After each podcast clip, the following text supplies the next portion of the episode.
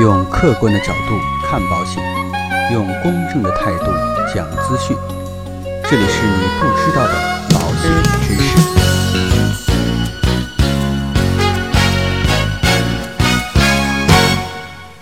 好，各位亲爱的朋友们，那今天呢，跟大家聊的这样的一个内容呢，就是有关于在如实告知方面，究竟我们的大陆的保险和香港的保险之间大概有什么样的区别？保险啊，有最大诚信原则，所以如实告知非常的重要。有的人呢，会因为业务员说要如实告知，不然之后啊，有可能理赔会很难，于是这也说那也说，甚至连小的时候啊，平时的感冒发烧也告知。但是这真的有必要吗？当然不是。是一个人啊，平常就有小毛小病，当然也不奇怪。所以啊，一般我们只需要按照问卷上有的回答就可以了，没有问的就没有必要回答了。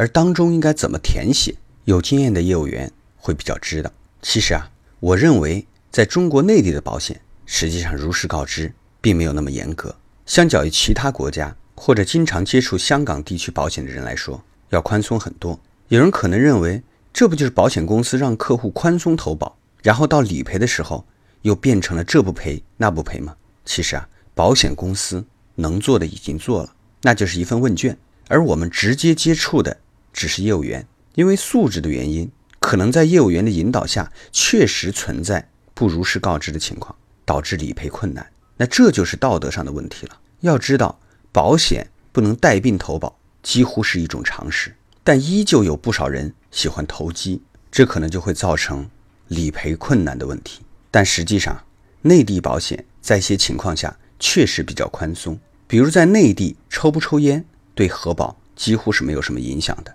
而在香港或国外，这将直接影响到保费的高低。另外啊，比如得过某种病治愈了，投保的时候没有告知，而后来又发生了另一种不相关的疾病，如果在香港那边。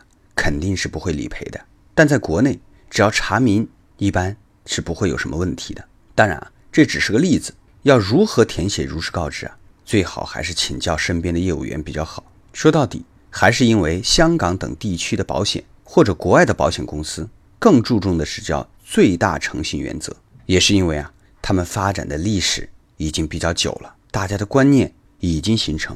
而在内地，我认为主要因为很多人。没有很好的保险观念，而保险又直接关系了民生，所以啊，才会有这样的情况。比如我们这一代是从现在开始买保险，而在香港、国外从小就开始规划。那相较而言，那肯定是小的时候身体指标更正常。所以为了我们能买保险，于是就没那么严格了。不过我相信这也只是一个过渡时期，在这之后啊，保险肯定也会发展到国外的那种精细程度。所以在这里，我还是要跟各位朋友沟通一点：趁着身体没出问题前，一定要提前规划相关的保险保障，将风险控制在我们可以掌握的范围之内。那今天的节目呢，到这里就告一段落。如果说今天的节目对您有所帮助，请一定要点击订阅按钮来持续关注我们的节目。如果说您有任何的疑问，也可以在留言区反馈您的想法。